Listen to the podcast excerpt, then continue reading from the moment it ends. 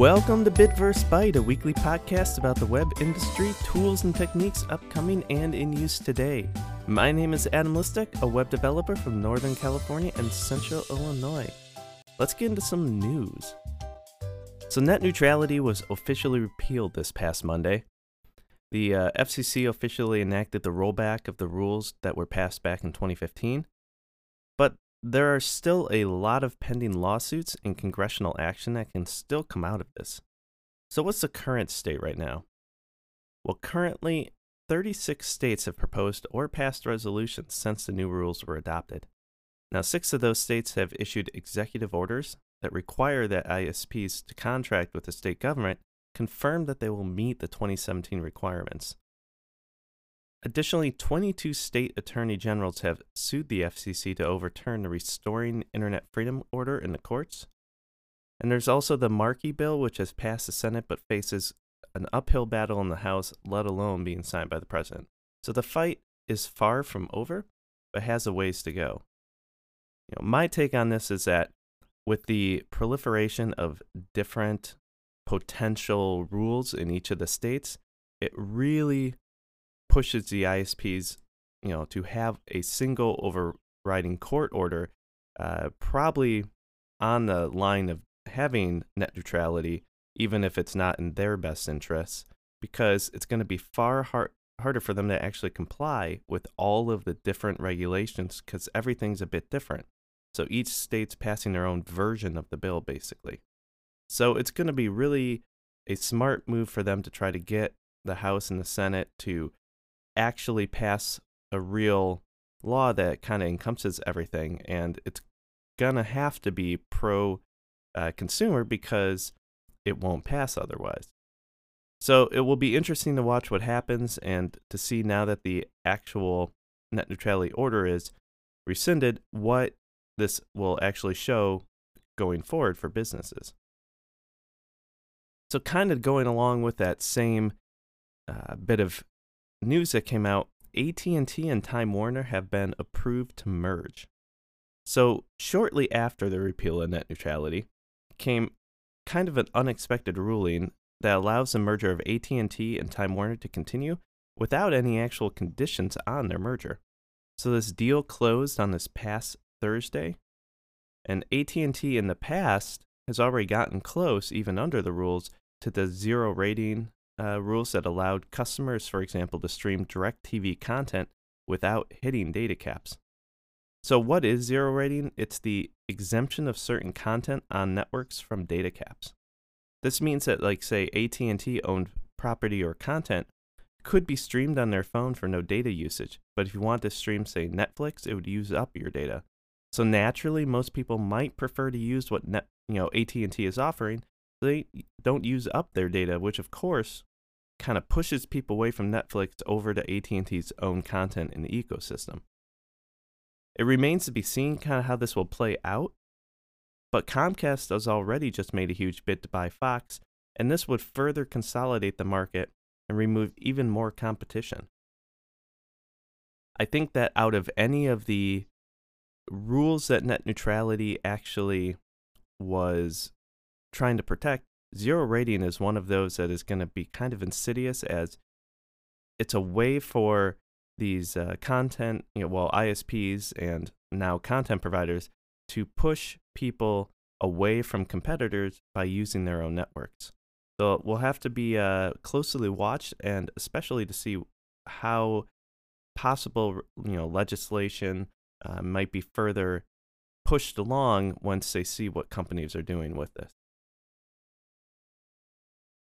So, Google, on uh, also this past Thursday, announced that their low code tool, AppMaker, is now out of beta and generally available. It allows any G Suite business and enterprise subscription user to use it. So, it's basically a way to create applications by folks who aren't programmers or developers.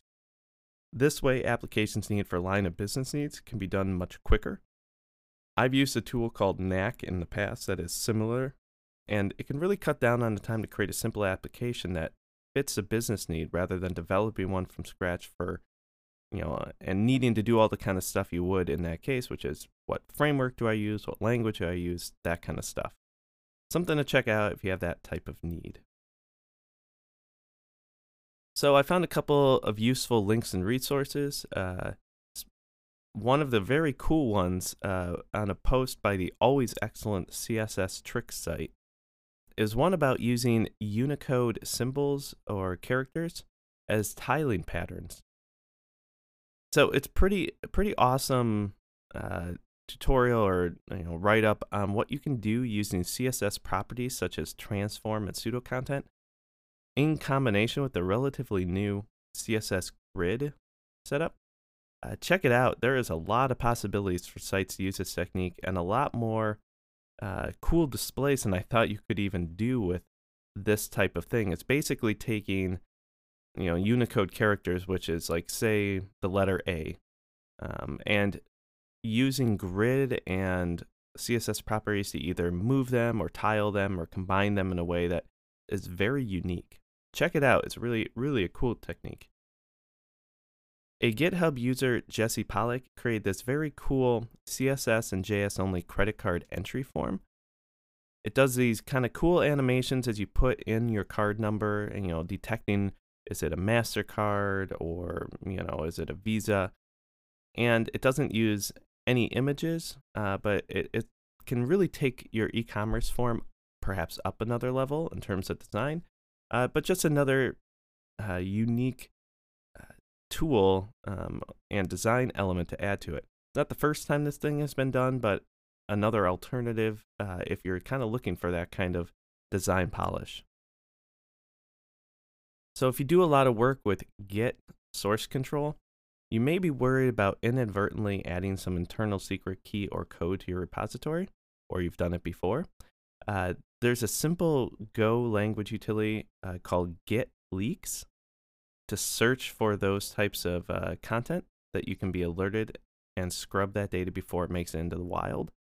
Uh, if you've ever done this or you've seen this done, you know that it would be really handy to have a tool to kind of look for those types of uh, keys or secret codes.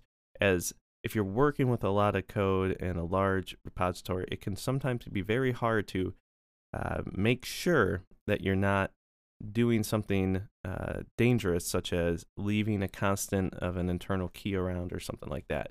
So it's git leaks, G-I-T, as in git source control. Uh, check it out. Very cool. Links, as always, will be in the description and show notes, so check it out. So I wanted to talk about something I briefly uh, touched on with uh, the Google App Maker news, um, and that's low code solutions. So, with the release of Google App Maker, it started me thinking about my own experiences using low code solutions, how they might impact me as a developer and others, and what I might traditionally create can now be done by my customers instead. So, first, what is a low code solution? Well, it's a piece of software that allows a non technical or non developer to create an application that can store and process data, take action on that data, and it's meant to allow for the rapid creation of tools without lengthy development times. So initially the thought is that it may take away a lot of that low-hanging fruit or simpler applications that developers might be normally asked to produce. Generally though in practice what I've seen is that a lot of these types of workflows there are processes that really need to be tracked in a better manner. You know, think approval workflows, but it was just too costly to hire a developer especially for small business, for what is probably a pretty simple application. Therefore, the project really never gets started, and whatever the older, less optimized process is continues. So it really is a way to empower the business side to take some control and create tools to help their project along. What this might help to create for developers is an opportunity to focus on, say, integrations with those tools, higher level data analysis, or just more interesting projects because now the funds may be freed up to do that since the needs for lower level applications are being met by these low code solutions. I do think that it is certainly in the best interests of businesses to now have this type of flexibility, and it can create the opportunity for a developer, developer to become an expert in creating those flows and applications. It may be a tad less on the development side, but that's not necessarily a bad thing because really the goal is to create, you know, an awesome, useful product for the customer, and this could just be another tool in that kit. So, how do I see this playing out going forward? Well, for simple applications, tools like Knack, uh, one I've used before, and Google App Maker, or a Zoho Creator, which is another alternative, will be great for customers to create what they need. Many of them are still trying to find their pricing niche and to what market segment they're catering, catering towards, either small business or enterprise customers. There are also a few bigger products out there that are quote unquote low code, but really seem to be very large development environments that just abstract away a lot of the underlying development coding. And it's more of a rapid uh, development environment. And it seems like a lot of them focus on mobile, but these tools are quite expensive, easily getting into the many thousands to nearly 100,000 range, depending on what your user count is and how far your products will reach. But this means that there'll probably be soon a lot of competition in this field, especially as businesses are just now learning about these tools and products and how they might really help their workflows. Especially if perhaps they need more of a business oriented individual to help them figure this out and how to work it into a low code tool. And kind of on that note, as to what developers might be able to say, add into their portfolio with these kind of tools, is perhaps as I kind of touched on before, they might be worried, you know, working on integrations with other APIs and things. So a lot of these tools allow you to do JavaScript, for example, and interact with an API their own. Well, oftentimes they won't have like a specific uh, widget or item to work in another product out there.